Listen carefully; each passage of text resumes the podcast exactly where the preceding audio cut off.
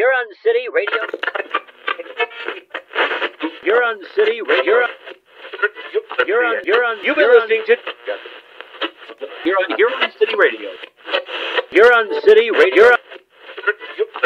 You've been listening to. Huron City Radio's Midnight Hour.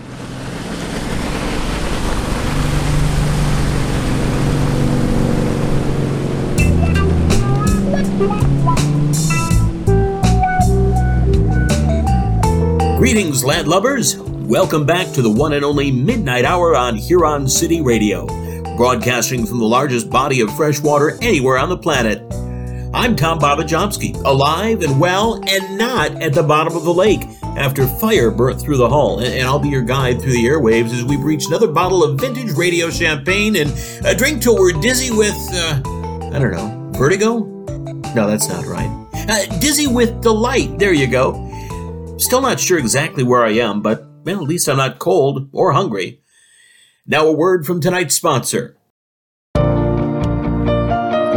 Visit Dracuberg, where it's Pentecost all year round.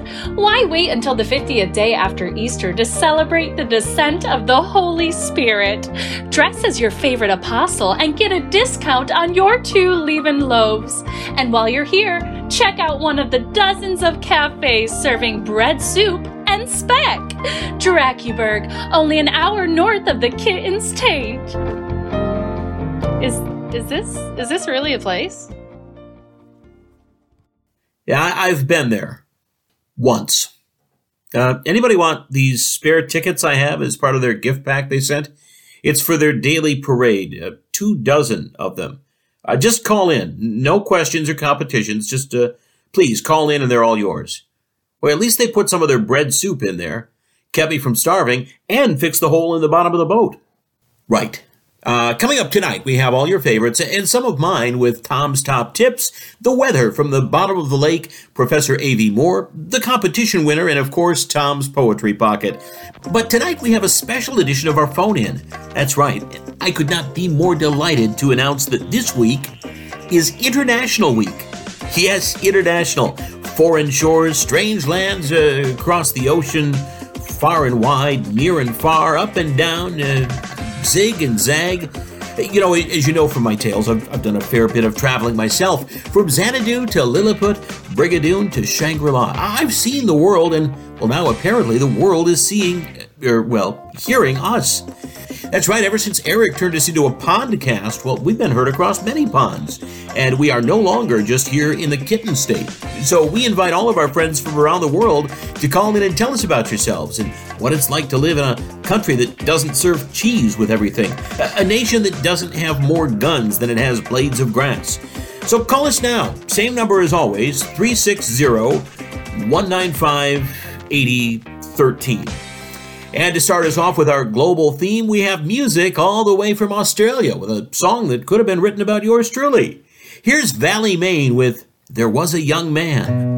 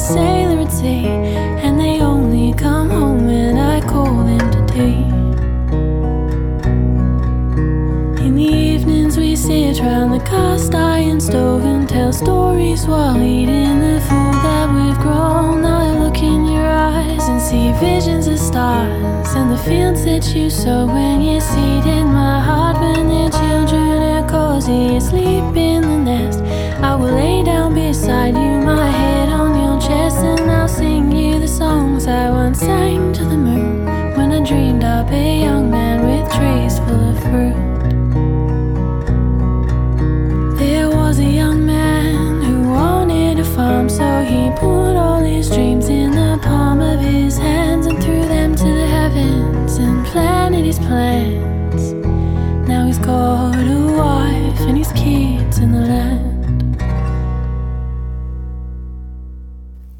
that was a nice change. I could hear all the words in that one.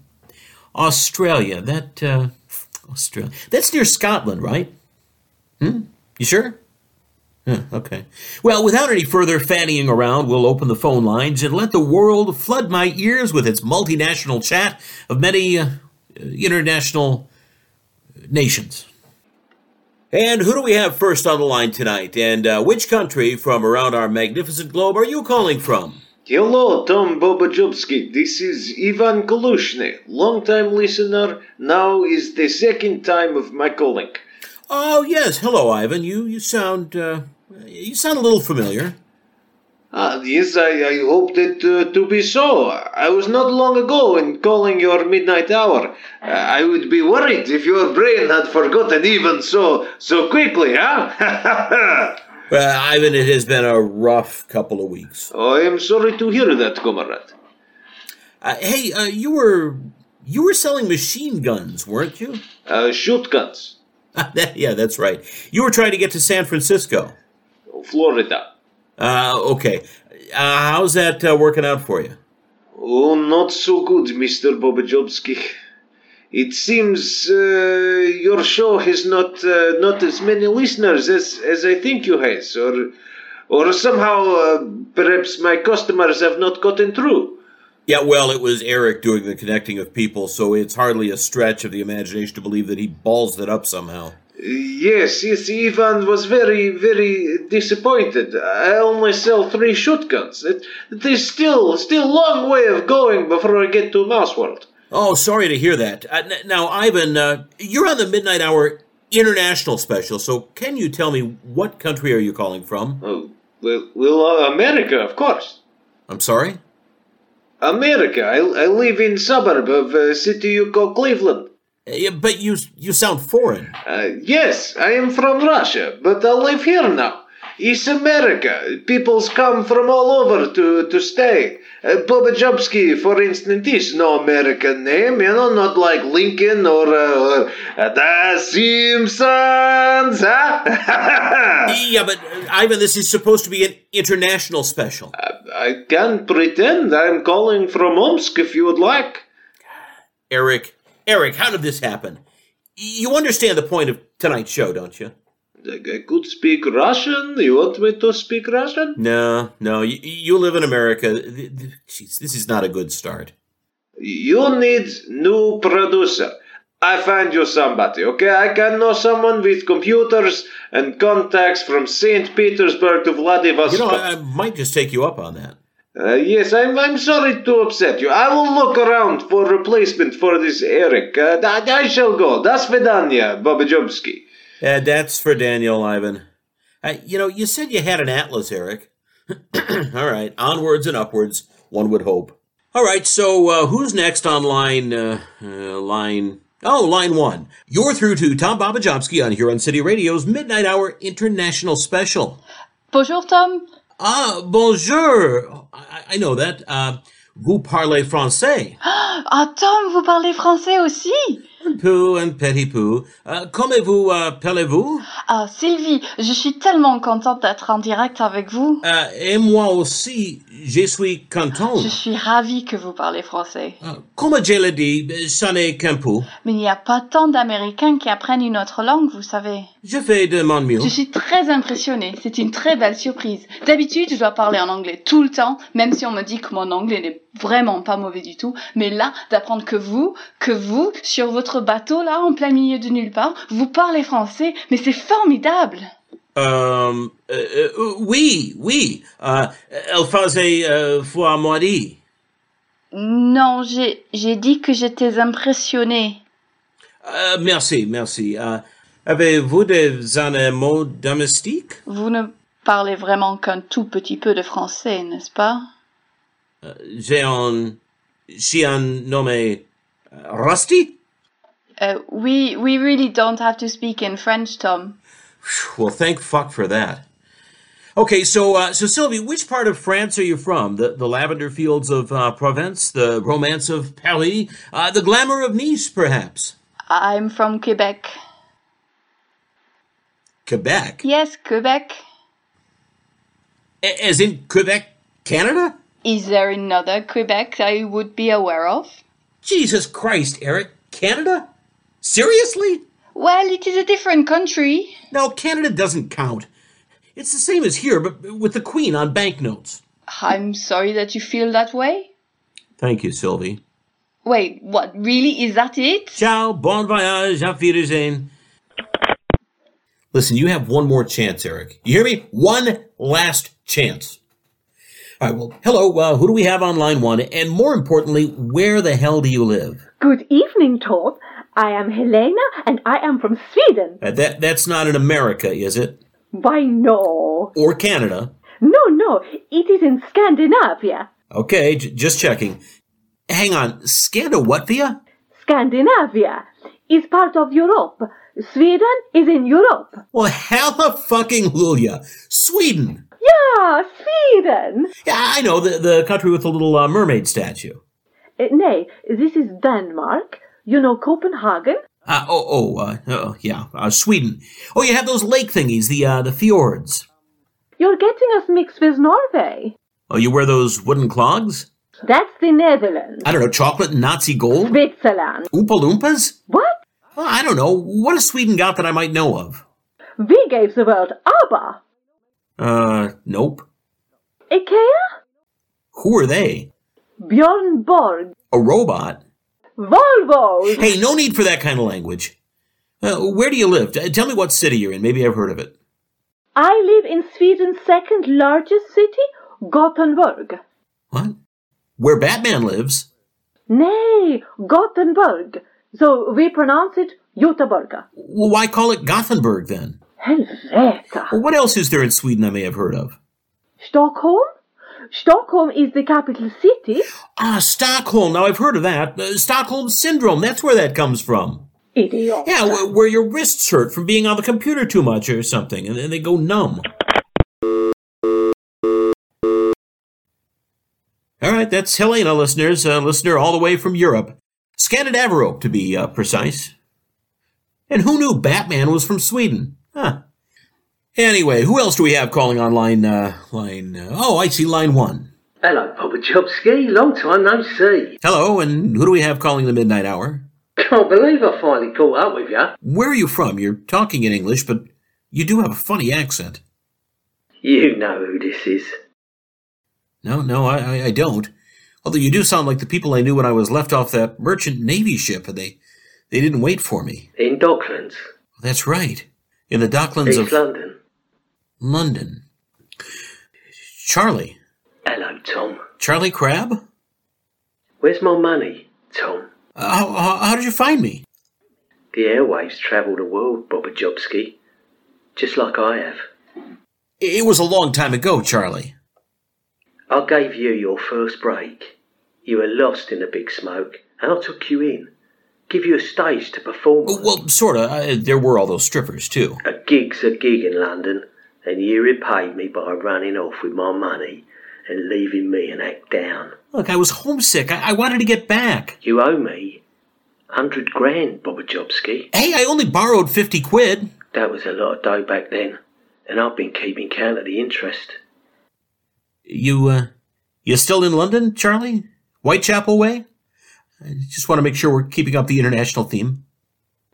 Right now, I'm in a boat, sailing on the largest body of fresh water anywhere on the planet. Oh, shit. And through my binoculars, I can see a pathetic little grey boat. Well, there's there's a lot of little gray ships. Uh, after all, it is the largest body of fresh water anywhere A on the. little grey boat with lots of tall aerials. The kind suitable for broadcasting. Probably a Canadian station. They, do a, a lot of that sort of thing. That looks like it may have recently been in a fire. Oh, Jesus Christ! I'm coming for you, Bobby Jobski. I don't have that sort of money.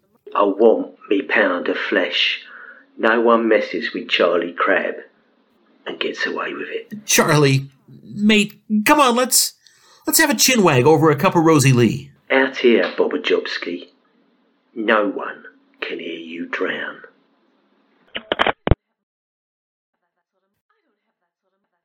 Uh, well, that was uh, that was a nice little cockney geezer. Uh, moving on. What's that? Oh, we have another call. Quickly, quickly, Eric. All right, who do we have last on the line? And, and, uh, please, please be quick, whoever you are. Thank you for calling back on Pizzas. This is Raymond. Join our Pizza of the Month Club and you'll get the monthly special in your mailbox. This month we have a seafood special with squid, anchovies, tuna, and starfish. Raymond. Oh my God, it's happened again. Hey, Baba Jowski! How are you, my friend?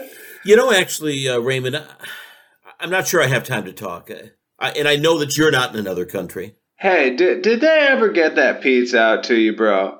No, no, they did not get me that pizza. Oh, I am so sorry, B. You know what? Let you know. what? Let me do it. I'm I'm gonna do it myself. Okay. Let me get out to you on the house. Raymond, a, a pizza is the last thing on my mind right now. No, no. Let let me do it, man. We need to get one out there to you. Okay. This is too far. No, I, I- I got to try and get my boat moving. I'll even put in extra anchovies. I, I got to get moving before this madman comes and feeds me my own bollocks.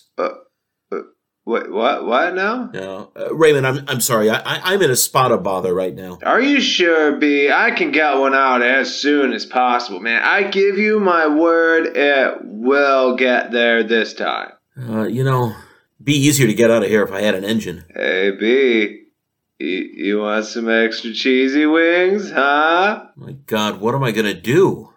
You okay? Oh, jeez, hell's bells. Oh, uh. Jesus, Jesus, Jesus, Jesus, oh God. What's that, Eric? Really? You, you sure? Oh, that, that is good news. So you let the authorities know. What's that? Unless I'm in oh, territorial. Okay, thanks, Eric. Whew. Uh, now it's that time of the show where I offer some words of uh, reassurance to a listener in Tom, Tom, Tom, Tom, Tom, Tom. s- Wait, what the? You know what? That's the least of my worries this week. And tonight we have a letter from a Mrs. Alice Loafenbro of Anchor Falls who writes Dear Tom, just recently I've been having troubles with rats in the attic. This has never been an issue before, but some kind of food source seems to be attracting them and they simply love venturing up there. Now, my cousin would be the one to ask to take a look, but something seems to be eating him up right now, and I don't want to ask him. Yours concealingly, Alice. Well, Alice, I think you'll be fine, as getting rid of rats is a pretty simple task. Just spend six months traveling the world learning rodent dialects from near and far, and on return, dress up as your favorite teacher from high school and bang a gong to the tune of Edelweiss. Once the first rat appears, simply mention your favorite member of the Harlem Globetrotters, and with a spoonful of sugar, the rats will be leaving your house quicker than you can say, I'm not a pheasant plucker, I'm a pheasant plucker's son, and I'm only plucking pheasants till the pheasant plucking's done. Uh, That should sort out your patic, your problem. attic, attic in particular. that's that's good. That's good. Uh, all right, another top tip next week. And uh, remember, if you have a household problem, write to me, Tom Babajobski, the gray ship, somewhere in Lake. You know what? I actually I've moved. It's uh, Lake uh, Buron. That's right. Uh, that's where I am. Lake Buron, not Lake Huron at all. Should anyone perhaps be looking for me? What, Eric? It's the phone. For me? Uh, hello? No one hangs up on Charlie Crab. Oh, I, I, I, no, I, I, I didn't do that. It, it was Eric. Don't lie, Bobajobski. I'm getting closer. just so you know. Well, well you can't get me. Uh, Eric tells me that I'm in sovereign territory, so if you come aboard, you, will be a criminal. Uh, you, you already are a criminal, but but look, our police aren't like your coppers, Charlie, with little more than a rubber stick. Your little boat is drifting, Captain Tom, and it's about to move into the only 15,000 square foot of Lake Huron that's designated international waters. Wait, what now? No one will give a monkey's what happens to you out there. Why would anyone want to give me a monkey? Well, Eric, what now? I'm a sitting duck out here. Really? You sure? I mean, you, you were sure about the last time. All right. And now tonight's drama here on the Midnight Hour, the concluding half of Blood Diner. All right, so Eric, tell me again about the flag. Blood Diner by Daniel Williams, the second half. I'm Archie, Archie Fruber, reporter at the Huron City Bugler. I'm chasing a big story to get me out of this town and into a big city newspaper. The story involves a group of vampire LARPers, a woman in a strawberry beret named Bella, who is now laying on a slab with holes in her neck, deader than a doornail, with a death certificate from the Grim Reaper himself. I had been hoping to cover a story that involved the Huron City mayor, a butcher, a large wad of cash, and a llama named Lucille, but that story had been handed to Dennis Blaine, senior reporter at the Bugler and all around bad cabbage. It was Blaine who had been trying to put me off my investigation into the vampires of the Blood Sorrow Gathering, or BSG for short, and this made him suspicious as a raccoon in a mask pretending to take out the trash. And when Blaine had destroyed all my photographic evidence of fake vampire ceremonies and the deceased Bella, something was fishier than a pickerel processing plant at the bottom of the lake. Without that evidence, I had to go back to the police and convince them that something was extremely unusual about Bella's death. Look, Lenny, there's a woman dead in Thornberry's morgue with bite marks on her neck who just so happened to be attending the Kooky Vampire Club ceremony the night before. I know you're looking for a story, Archie, but we have to wait for the coroner's report. Someone is trying to cover something up. Something that's as weird and as deadly as a rattlesnake in a sombrero. You know, Blaine destroyed all my photographs. Uh, look, I'm sure it was a mistake. Dennis did come to release you after all. I'm onto a story, a big story, one involving the death of an innocent young woman caught up with misfits and, and, and monsters monsters. Now the police will deal with all the suspicious stuff. You want to see something suspicious? Then let's go to the morgue. What? Now? Yes, now! You need to see that body before it disappears like my photographs. But by the time we got to the morgue, we were already too late. Bella's body had been in cold storage for two nights, but now it was nowhere to be seen. This is all a bit strange. Not if Bella was correct. She warned me about this, that someone could become one of them. Become a vampire? Well, well, now that you say it out loud. well, that could make the paperwork interesting, I guess. The last time I'd seen Bella alive was in the basement of the Stinking Cadaver Cafe and Apothecary. She'd been brought in as an offering for the mysterious Amora Anderson during a ceremony in which the Stinking Cadaver boss, Eddie Spengler, had referred to the dawning of another hundred years of the Blood Sorrow Gathering. Sorry, the, the BSG. Had Bella's body been removed to cover up a role playing game that had taken a fatal turn? Or had Bella's bite marks been those of the blood draining variety and had turned her into one of the undead? It had to be the first explanation, as even Huron City couldn't have a real vampire. My head throbbed trying to make sense of it all, but like Detective Lenny Holben, I had interesting paperwork of my own to contend with. Harvey Scallion Jr., my boss and owner slash editor of the Huron City Bugler, had assigned me the task of looking through the entries of newspapers' biannual Spot the Fish Fly competition.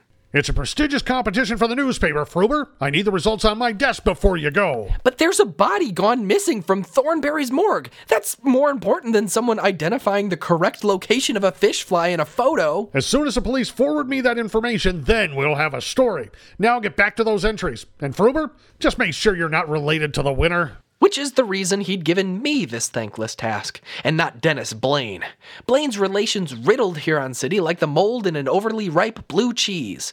I was guessing that one of those veins was the reason Blaine was trying to put me off this BSG story. You deleted my pictures on purpose, Dennis. I told you to stay away from this Freiber. You're related to every other person in this town. You know something. Arch, Archie, Archibald. You have me all wrong. While it is true my family network runs, Runs deeper than the well that's just won the world's deepest well competition. that doesn't mean I'm biased. You can take away my photographs, but you can't take away what I saw in the stinking cadaver and in the morgue. maybe you need your eyes tested. It's not as if you can show anyone what you claim to have seen, is it? There's a body missing from the morgue. And I'm pretty sure I heard Scallion tell you he's waiting to hear from the police. Maybe you should get your ears tested the same time they look at your eyes. And why not get a spelling test too while you're at it? You've already taken one big story away from me, Blaine. You're not taking two in one week. Get back to looking at fish flies, Freeber. That's the only news item you're capable of catching. You know, like a fisherman uses flies to catch things. Oh, and stop angling for a good story when there's none. the words, they come so easy, so easy. Neither the police, the morgue, nor the newspaper seemed interested in Bella's missing body. And with my evidence destroyed, I felt like my path down this story was running into a dead end. And joining it was my hope of that big scoop I wanted so badly. I dumped the fish fly results on Scallion's desk, and out of desperation, I followed Blaine after he left work. I knew he was hiding something, and fortunately for me, I didn't have to wait long for something interesting to happen. Instead of going back to his bachelor condo, Blaine had gone into Old Town, the place with, well, the old buildings. I hid while Blaine walked the long driveway to a large Victorian property set back from the road. It looked about as welcoming as an abandoned abattoir at the end of October. The curtains were drawn, despite the sun still being up. Once he'd reached the front door, Blaine furtively looked around before he disappeared into the dark interior. While I waited, I called my former housemate, Tabitha Chocolate, to tell her about Bella's missing body, but like everyone else, she had little interest. You still chasing after this, Archie? Tabby, a body is missing. Blaine is destroying evidence, and you have vampire ceremonies going on in your workplace. And I need this workplace. Eddie's put me on final notice. If you show up here again, I'm as good as unemployed. But you knew Bella, the, the woman in the strawberry beret? Yes, Bella. She was one of our nicer customers, for sure. But if you're planning on attending the Blood Sorrow Gathering uh, again. The BSG. What? BSG. It's quicker than saying Blood Sorrow Gathering. Fine. If you're planning on attending the. BSG again, I'll ram your notebook and pencil where even Sherlock Holmes will never find it. So the vampire freaks are still meeting at the cadaver. Stay away, Archie. As Tabitha hung up, I watched while Blaine exited the building, made his way to his car, and drove off. Once he'd driven out of sight, I walked up the path. No one came when I knocked at the door. I peered through the gap in the curtains, but no lights were on, and what furniture there was looked like items even the Salvation Army would reject. A window around the back was open wide enough for me to lift up and get inside. Using the light from my phone, I looked around. It was clear that no one else had lived here for years, decades, maybe even centuries. I reached what must have been a sitting room, whose only furniture was a chaise lounge with three legs. Lying on the torn upholstery was something that caused my heart to race faster than a homing pigeon needing the bathroom. It was a beret. Bella's strawberry red beret. The same one I'd returned to her at the stinking cadaver on the night she possibly died. But before I could ponder the significance of my discovery, a door creaked open, and up from the basement walked a woman who made the beige towelette housecoat she was wearing shine like a ball gown. Hello, R. R. Arthur. Or should I say, Archie. It was Amora Anderson, her face full moon pale and eyes darker than midnight. I wasn't expecting a visit, especially from you. I am a lucky lady. What was Dennis Blaine doing here? Dennis? Oh, he was just dropping in to see how I was. Such a good boy is our Dennis. And why would Dennis Blaine be coming to see how you were? Family always looks out for family, Archie. Would you like me to look after you? I knew it! I, I knew Blaine had family messed up in this! Messed up in what? What's he hiding? Why is he protecting you and pretending he doesn't know you? Oh, I think you've been jumping to conclusions. believing that anything is being hidden. I wanted to grab Bella's beret and shove it in her face, but Amora was the one doing the grabbing right now. Do I look like the sort of woman who needs protecting? Up close, I could see her unplucked unibrow, but Amora was more interested in looking at my neck. You shouldn't have come here, little boy. Amora's mouth opened wide. She was certainly committed to her role play given how expensive her prosthetic fangs seemed, but as Amora went to bite down, she pulled away before drawing blood. no! I'm sorry. I'm sorry, Archie. I I can't do this. What? You can't do what? You you haven't chosen to come here like the others. Like Bella? Did she choose? You're all a bunch of freaks, and living in a place like this is taking the role playing a bit too far. Not every dark place is filled with evil, just as every house of light is not flowing with virtue. Stop talking like you're reading a college freshman's fridge magnet. and you stop looking for things that are not there.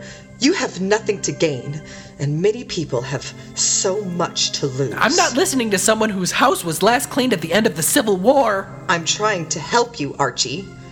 Before you wade in too deep for your water wings to keep you afloat. And at this, she lunged at me, knocking me backwards into the chaise lounge. In the struggle, I grabbed a hold of Bella's beret and made it to the window just in time to let the last rays of sun into the shabby lounge. Please, Archie, for everyone's sake, including yours. Where's Bella? And what's her connection to the BSG? The the BS what?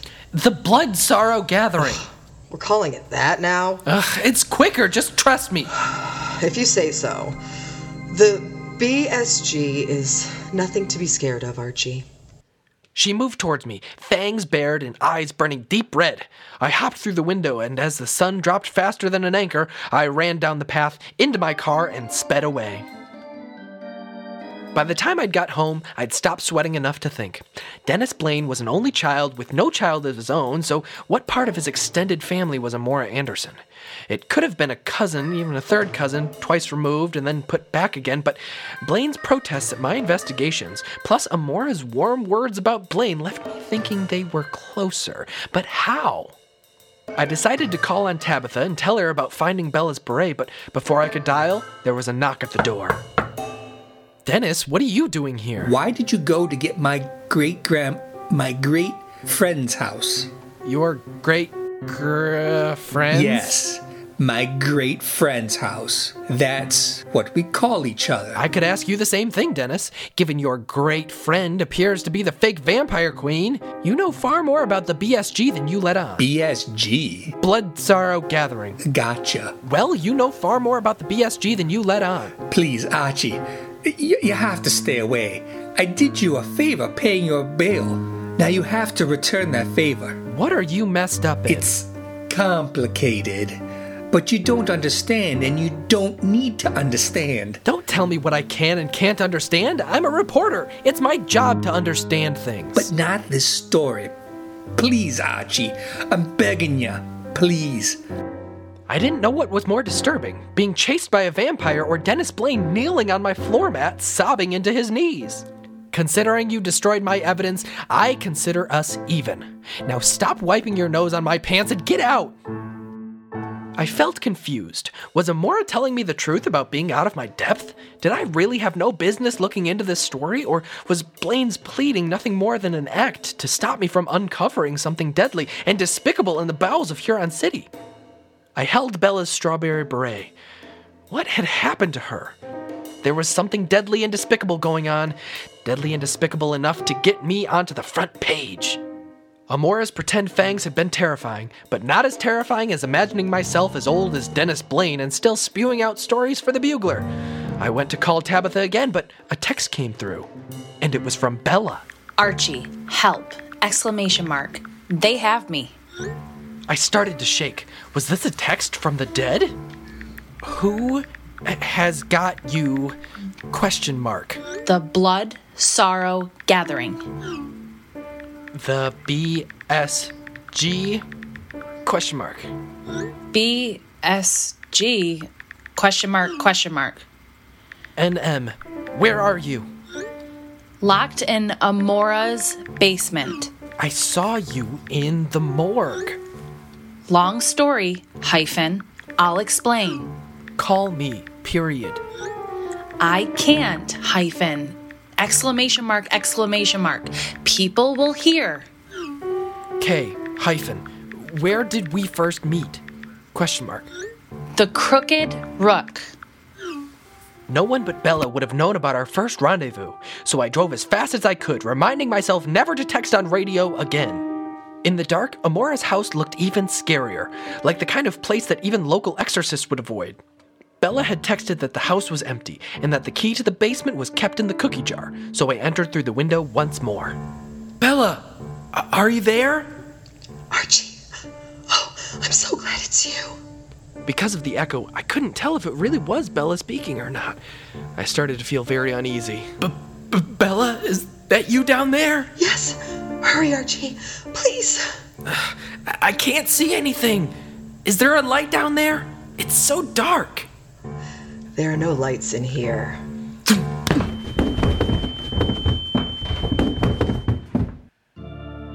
I don't know how long I'd been out, but when I came to, I was on Amora Anderson's cold basement floor with a sore head and no sign of Bella or anyone. Whoever had locked me down here clearly had something to hide. I'd been led into a trap to keep me out of the way, but out of the way of what? In the dark, lonely basement, I sifted through my thoughts. I had enough evidence for a story, that much was certain. Bella had ended up in the morgue after attending a vampire party that went wrong, and when she vanished from the morgue, no one seemed to care. And where was Bella's body now? Unhinged fanfiction fanatic Amora Anderson was involved in Bella's disappearance, and Anderson was connected to my repulsive colleague Dennis Blaine, and Dennis had threatened and then pleaded with me to stop my investigations into the BSG. I began to fear that the reason I was trapped down here was because of that night. A gathering of the Blood Sorrow type was about to go down, and I needed to be there to get my story and find out what happened to Bella. And now you're up to speed on what's been happening, so let's begin with the final act. Fortunately for me, and for the plot, whoever had bumped me on the head had not taken my phone. I couldn't get out of the basement, and I needed help. I've been trapped in a basement. Really? That sounds unfortunate. I need your help, Tabby. Um, I'm sorry, Archie. I'm not able to come. We're really, um, busy tonight. Are there the BSG there? No, no. Uh, Tonight it's the choose the next Fonzie ceremony for the Huron City Happy Day Society. Oh, yes. Can't you hear that rocking and rolling in the background? What? Sorry, gotta go. I knew that particular society had broken up years ago, after their Ralph Malph had broken Potsie Weber's nose in a fight over Joanie. Tabitha was acting super suspicious, and I still needed to get out. What do you want, Fruber? I need rescuing from a basement. what? You call the police for that kind of thing. I did, but Lenny was ironing. Then call someone else. If you don't come and get me, I won't be able to finish that story about the Waffle Factory's bright new assembly line uniforms that you wanted on your desk first thing in the morning. okay, okay. After Scallion had let me out, he took off and I drove fast as I could to the stinking cadaver. I knew they'd recognize me, so I avoided the front door and went straight to the side alley. All I could see was a tiny basement window at the foot of the wall. I knelt down and peered in. Not all the room was visible, but I could make out Eddie Spengler, boss of the stinking cadaver, reading from a large book. Welcome back to the Blood Sorrow Gathering. Today is a sacred day, not seen for a century. I started to record the proceedings, and not wanting to lose evidence again, I'd made sure that I was streaming to a sky full of storage clouds. As is the custom, the ancient title Queen of the Gathering will be transferred by way of a sacred offering from the outgoing wearer of the crown. At this point, Amora stepped beside Eddie. Was I about to witness a blood sacrifice right in front of me? And what would her offering be? I moved my head to get a better look and saw Tabitha moving slowly with something in her hands. Surely she was not messed up in all of this, or maybe Tabitha was the offering. I ran to the front entrance. Fearing detection, I shoved Bella's strawberry beret on my head. As disguises went, it was hardly award winning, but it got me inside, and I headed for the basement. The door was locked, but I had no time to waste. I charged in, and the door buckled, leaving me on the floor staring up at the participants of the gathering. Hey, Fruber, who let you in? You're supposed to be barred. Fibber, what are you doing here? I could ask you the same thing, but now I know why you were trying to stop me looking into the BSG. BSG? It's what Archie calls the Blood Sorrow Gathering now. Quick, take his phone. It's too late, Dennis. All of this is already uploading to the cloud. I have my story, and there's no way you can delete my evidence now. But but you can't. No, you can't. And just tell me why not, Blaine. Because because As Blaine's face filled with tears, Amora stepped forward to put her arm around him. This isn't what you think it is, Archie. Isn't it? I can see for myself. Look at you all, dressed like circus rejects gathering in a grubby basement. Hey! About to perform some strange ritual that involves some kind of offering? You've got it all wrong. And I won't let Tabitha be the offering like Bella. Offering? What the heck are you talking about, Archie? Eddie spoke of an offering, and, and you came forward, so I ran in here to stop it and expose this madness for the world to see. Stop what exactly? I don't want you to be the offering and end up in the morgue like Bella. I'm not the offering, dumbass. I have the offering. These Mary Jane chocolate brownies. But but why all the secrecy then? Why tell me the Fonz was being chosen? Why lock me in a basement? To keep your chubby nose out. This is still a newsworthy story, Dennis, and you and your great friend Amora are at the heart of it. Please, Archie, don't. Don't take this story anywhere. You can't let Amora be found out. Found out about what? That she's a freaky Anne Rice fan involved in the disappearance of a young woman right here in Huron City? I can't just stand by and pretend I didn't see this. You, you don't understand. Then explain. Why are you protecting this Nosferatu nutter? Blaine was close to tears, and even I sensed they were real. Amora. Amora is part of my family. She's all I have. But you're related to half the people in here. She's all I have left of immediate family. I knew she was more than just a great friend or whatever the heck it was you said. Yes, Amora. Amora is my is my great grandmother. Grand what did you say? Great grandmother? Yes, Archie, my great grandmother. I told you Dennis was a good boy. He was just coming to check on his great grandma. I was in shock. More shocked than when, as a kid, I found out that the Huron City Eel Fairy didn't really deliver my birthday presents. I could see it now. The family resemblance, the unibrow. But, but, but that makes you over 120 years old. I do look rather good for my age, but blood does that for you. You are. You're a. a. a. Yes, Archie, the V word. A real vampire. Right here in Huron City. Archie, please don't tell this story. But the blood, the drinking, the offerings. They're just cakes. Okay, but still, the blood and the drinking. I don't kill Archie. The blood sorrow gathering. BS. Shut up with your BSG. Ugh. The Blood Sorrow Gathering is a friendly society. We have people from all over the Great Lakes come to see me. Those obsessed with vampires get to meet a real one.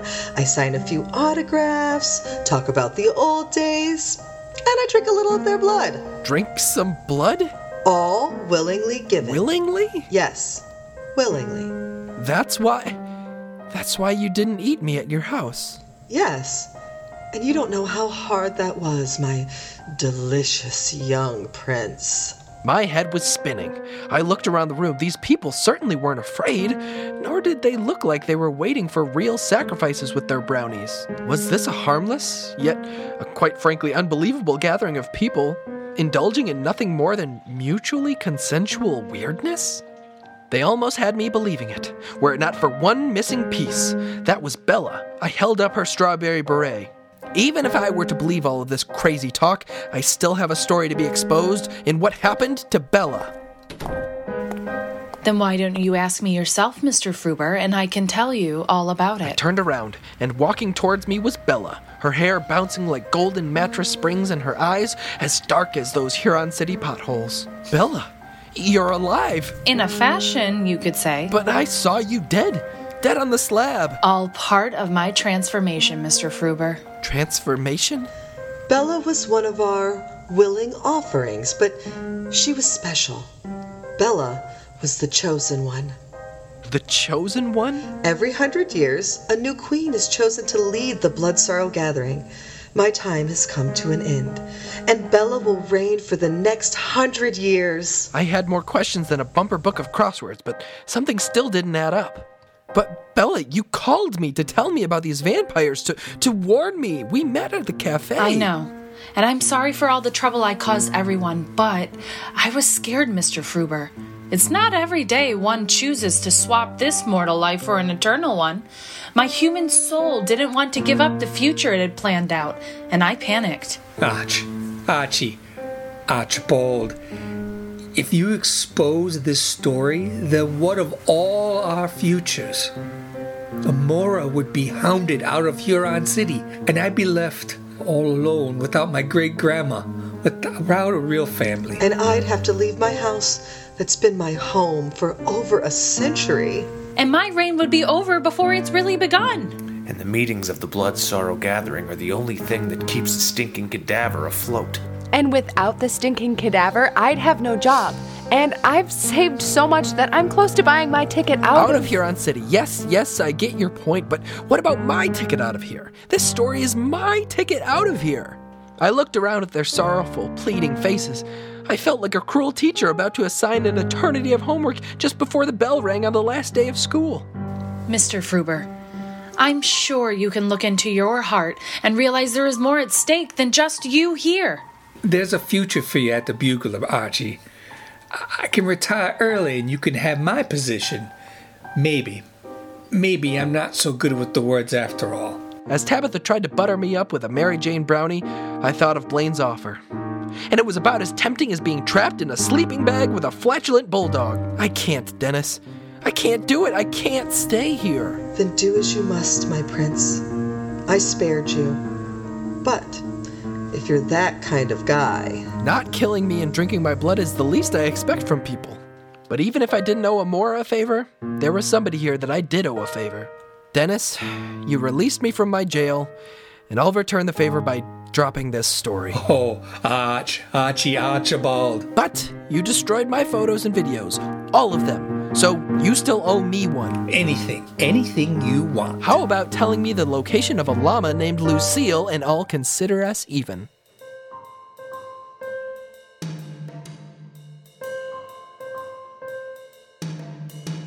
Turns out the story with the mayor, the traveling Irish butcher, and Lucille was as eye watering as it was eye opening. But at first, Scallion was reluctant to go to print. Fruber, if I run this story, I'll have to start running other proper stories.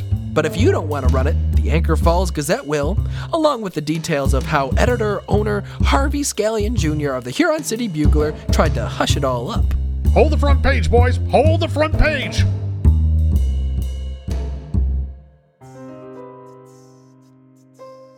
So, Dennis Blaine is enjoying his canapes with the mayor of Huron City. Tabitha is currently in Tunisia selling Charlie cupcakes. The stinking cadaver is still in business, while Bella and Amora, queen and former queen of the BSG respectively, are drinking blood and signing autographs at each and every gathering. And here I am, in the newsroom of the Daily Tribune, in the big city of the Strait, working on the largest circulating newspaper in the Kitten State. Oh, gotta go. I can hear my new boss calling. I've gotta go look into a story involving a car manufacturer, an underground baloney farm, and 20 tons of missing 4th of July fireworks. You've been listening to Anson Pavlov as Archie Fruber, Scott Joseph as Dennis Blaine, Leah Gray as Tabitha Chocolate, Jamie Leslie as Bella, Sean Michaels as Harvey Scallion, Aisha Candisha as Amora Anderson, Paul Miller as Detective Lenny Holben, and Jake Buckley as Eddie Spangler. Blood Diner was written and directed by Daniel Williams. The show was produced by Daniel Williams and Anson Pavlov, with sound editing and music by Anson Pavlov. Blood Diner was recorded at Parallel Studios and is an Albion Fields production for Huron City Radio.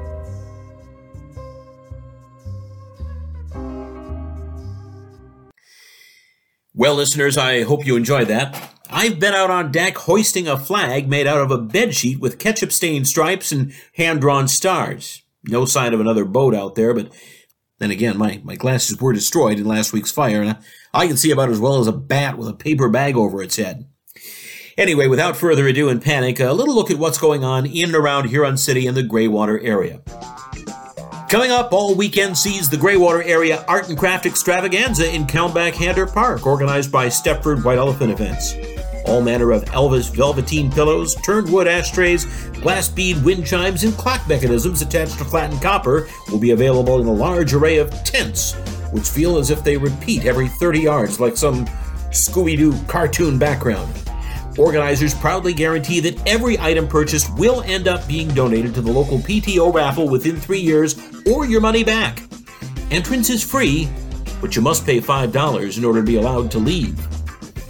And for their next season of shows, local theater company Willie in the Water are doing their version of The Merry Wives of Windsor on jet skis.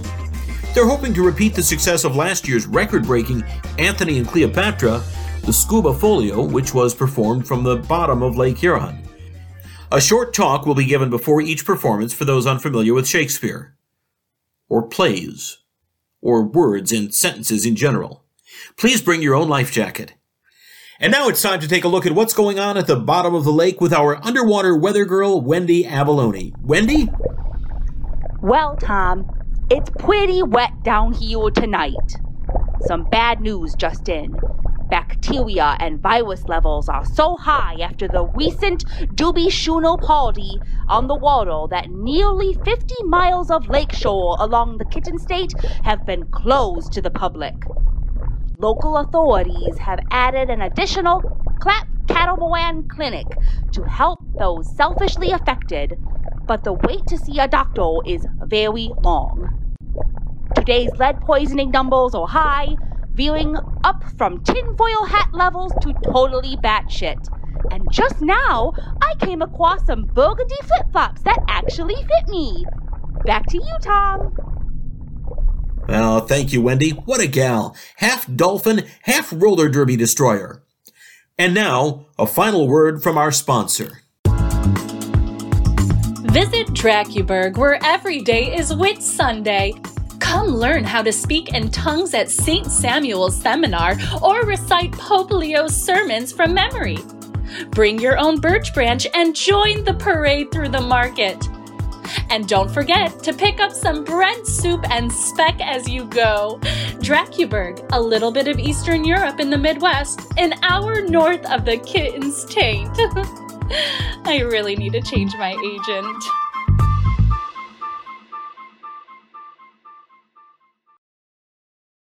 Uh, those tickets are still available, by the way. Uh, coming up, the competition winner from last week's competition, an interview with our musical guest, Tom's Poetry Pocket, and hopefully my head not on a plate. Oh. But first, what's that, Eric? What? No, no, no, you speak to him. Well, he gives me the willies too. All right, all right. Uh, Charlie? I told you, hang up on me. I'm s- I'm sorry. I- I'm sorry, Charlie. And don't think hoisting up a shitty flag will help you. What? You you can see that? Oh dear Lord. No flag's gonna save you now. But but you'll be invading America if you board this ship. See where that'll get you. That's only if your ship's registered to the nation's flag you're flying. What do you mean registered? Yeah, registered. But th- th- this boat isn't registered. Registered anywhere. I know. I might be a nutter, Tom, but I'm not an idiot. No, true. That's that's fair. And I've I've got a little present for you. Mm. Mm. For me, Got some eels. heels. Not eels. Eels. What, like like for shoes? No, eels. Jellied eels. Oh God. Oh, those. Yeah, I remember. Yeah. Served up hot with liquor. Oh, that green gravy that is the same color as my my vomit. But now you're gonna be served up cold. Oh, baby Jesus. Like revenge. Oh. Uh, Now, now to the more pressing matters in life, as if there were anything more pressing than being force-fed a barrel of jellied eels by a, a descendant of Jack the Ripper. Uh, here now is uh, Professor A.V. Moore of Avonmore University to talk about quantum physics and the nature of reality.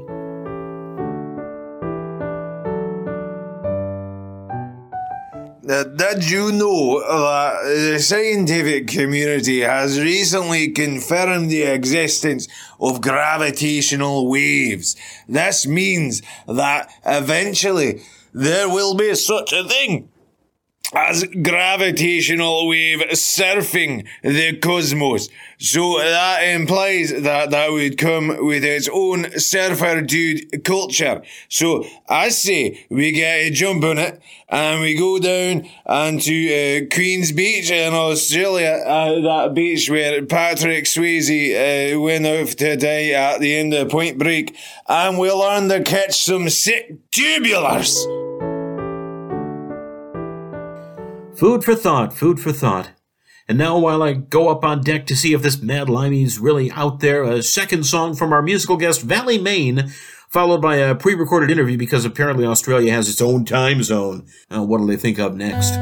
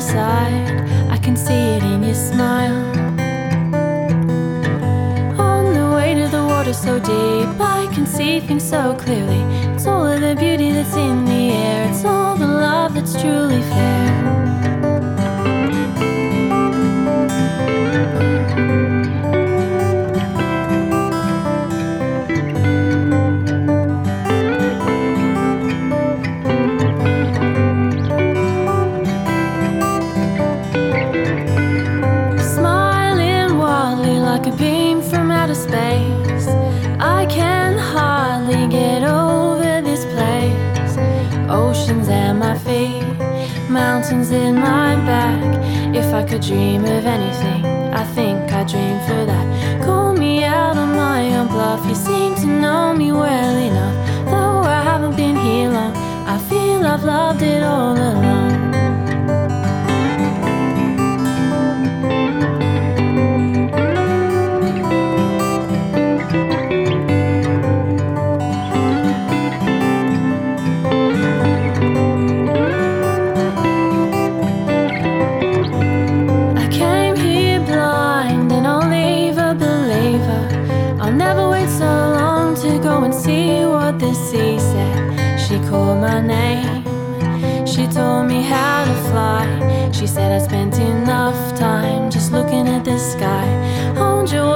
heard enough. We're both talking about love. It's nice to be on the same page. I like that you don't act your age. Hold your words, I've heard enough. We're both talking about love. It's nice to be on the same page. I like that you don't act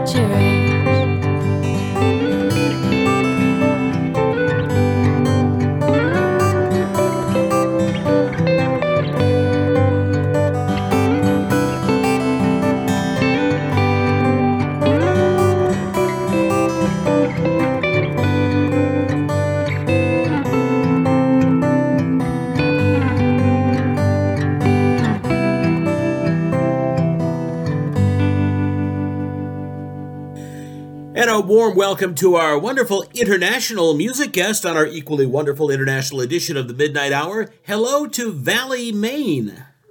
Hi, Tom. Thanks for having me. Well, thanks for being with us. Now, you're from uh, Australia, is that right? Yeah, yeah. Australia. Now, what part of the UK is that in? it, it is in the UK, right? Oh. I think my researcher has let me down. Eric? Eric? Oh, that place. I know, the beaches. Uh, the people all talk funny there. All the animals are poisonous. They can kill you. That's where you're from, right? Yeah, and we like go to school um, in kangaroo pouches and stuff like that. That's fascinating. Hey, have you ever been bitten by something deadly, like, I don't know, a snake, a spider? I mean, I bet even the mice have fangs that inject you with venom. um, not by a snake. I have been bitten by a spider. I got bitten on the breast by a spider, and that was pretty shit. but um, inchmans. Have you ever heard of those inch inch ants? They're like an inch long, and they're just. I hate them. They're everywhere. Well, not everywhere, everywhere. but- Wait a minute. Inch long ants and spiders that bite you on the breast? What kind of a place do you live? All right, let's co- let's talk about your music now, Valley. It's actually, uh, you know, I listened to it. It's pretty good, and, and I should know with some of the tone deaf dross that I've had to put up with here. Now, now how long have you had that beautiful voice of yours? Um, like I just, I guess I just sang my whole life, but I started um, writing music when I was like 16 or 17 and started playing in pubs when I was 18. How do you do that? How do you make up the tunes? I mean, I've tried. I, well, I've tried so hard, but everything, everything I write sounds like a John Philip Sousa march gone wrong. um, I don't know. It just pops into my head. It's like I don't know. I don't have any technical skills. I don't actually know what I'm doing. It's just something that comes through. It just happens. Now, uh, Valley, is it true that when Australians play a concert, they have to, by Australian law, have an open barbecue, or is that just a lazy cliche that I've, I've happily accepted as being fact? I think a lo- maybe. now, what the hell does bogan mean? Now, this is my researcher wanting to know. I don't really care if I'm being honest. Well, I think the the well accepted definition of bogan would be someone that walks around wearing moccasins and a, a blue singlet or a mullet. now, Valley, uh, and uh, you know, I, I, believe it's the first time that we've had someone on our show named after an elongated lowland running between uplands. Valley, if you had to play through an oncoming plague, which one would you choose? Frogs, locusts, or fish flies? Well, probably frogs because they um, they can sing pretty beautiful songs. I reckon. I actually sometimes go outside at night time, like in the bush after it's been raining, and there's frogs in the dams in the bush and um, after you like sit there for a while you can hear the song that they're singing so i would probably pick frogs that sounds very brave because i bet that you have deadly stinging varieties of frogs where you are don't you, yeah.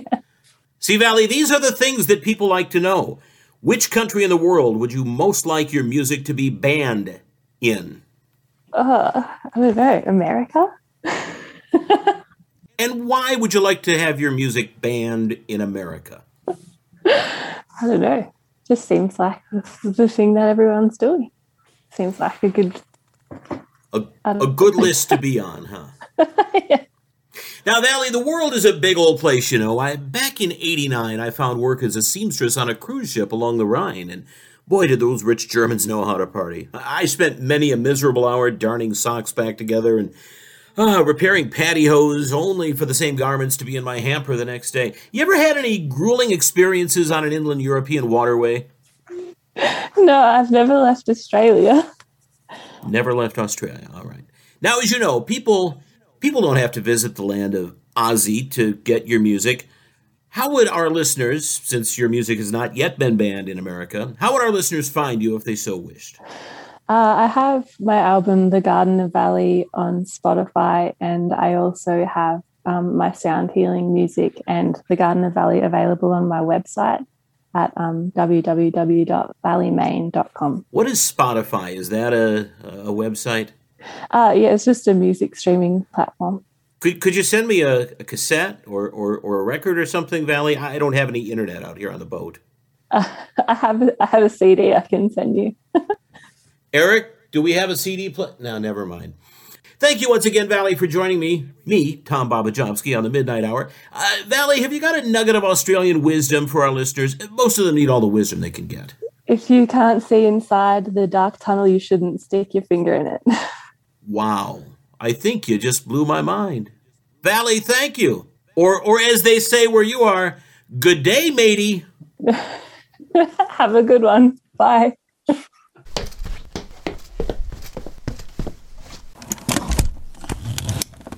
Shit, shit, shit, shit, shit. Oh, God, he's here. Charlie Crab is here. Uh, hey, there's uh, just time to announce the uh, the winner of last week's competition. Oh, my God, he's. Jesus, in some kind of a speedboat. Uh, congratulations to uh, a uh, Mr. P. Fogg of 7th and Vern, who uh, correctly guessed that there are, in fact, 97,322 hairs on Eric's head. Come in, Babajomsky! Your time is up! Oh my god, another boat. That's a huge yacht. Oh no, no, you brought your family here, have you, Charlie? I hope you're hungry, Tommy boy. I've got a bucket of eels with me to share with you, and some of them are still squirming. Oh dear God. Mr. Baba Babajomsky! Hey! Baba Babajomsky! Raymond? What the? I got you pizza, babe! I told you I'd get it here this time, bro! Wait, you own that huge yacht? Nah, it's my dad's. He's driving it. Uh, But Raymond, you, you weren't selling pizza. Oh, never mind. Oi! Tommy Jobski! Don't think your buddy's gonna help ya! Hey, hey, I think I'm close enough. I, I could probably just drop it right on the deck. No, no, no. It's it's not a pizza that I need right now, Raymond. B, I put extra anchovies on it. Yeah, Raymond, thank you. But uh, do you have any rope? Of course, my dude. All right, uh, tie tie it onto my boat quickly. Oh, sure, sure thing, man. Hey, you want like a like a bowline knot or a half hitch knot or? What do you think you're doing? Tommy Jobski! Hey, you in some kind of kind of hardship here, bud, or what?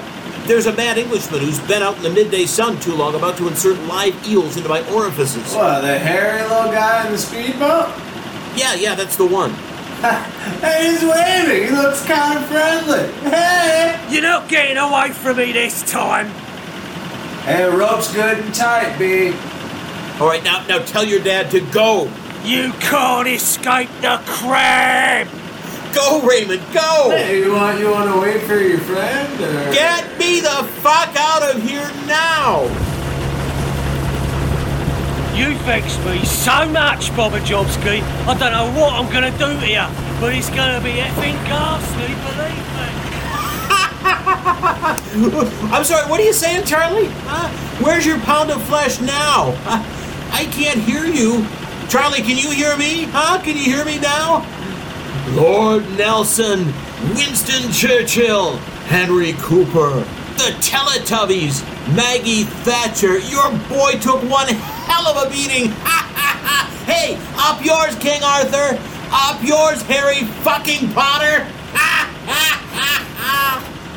oh, oh my goodness.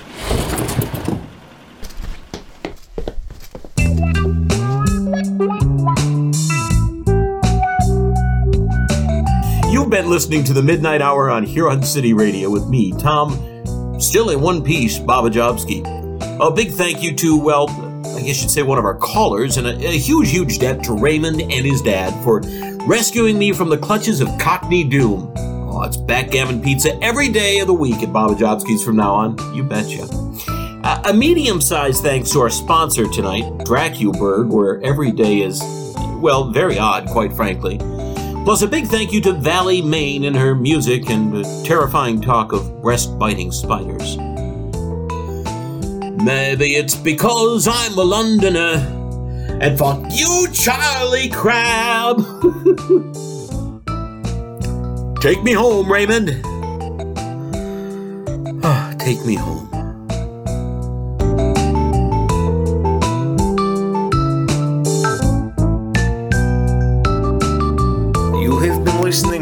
Midnite Hour on Huron City Radio with Tom Bobajobski.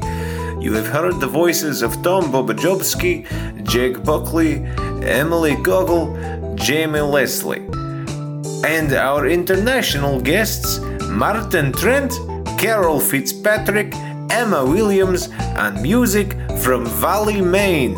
Tom's Top Tips jingle was sung by Giovanna Greco.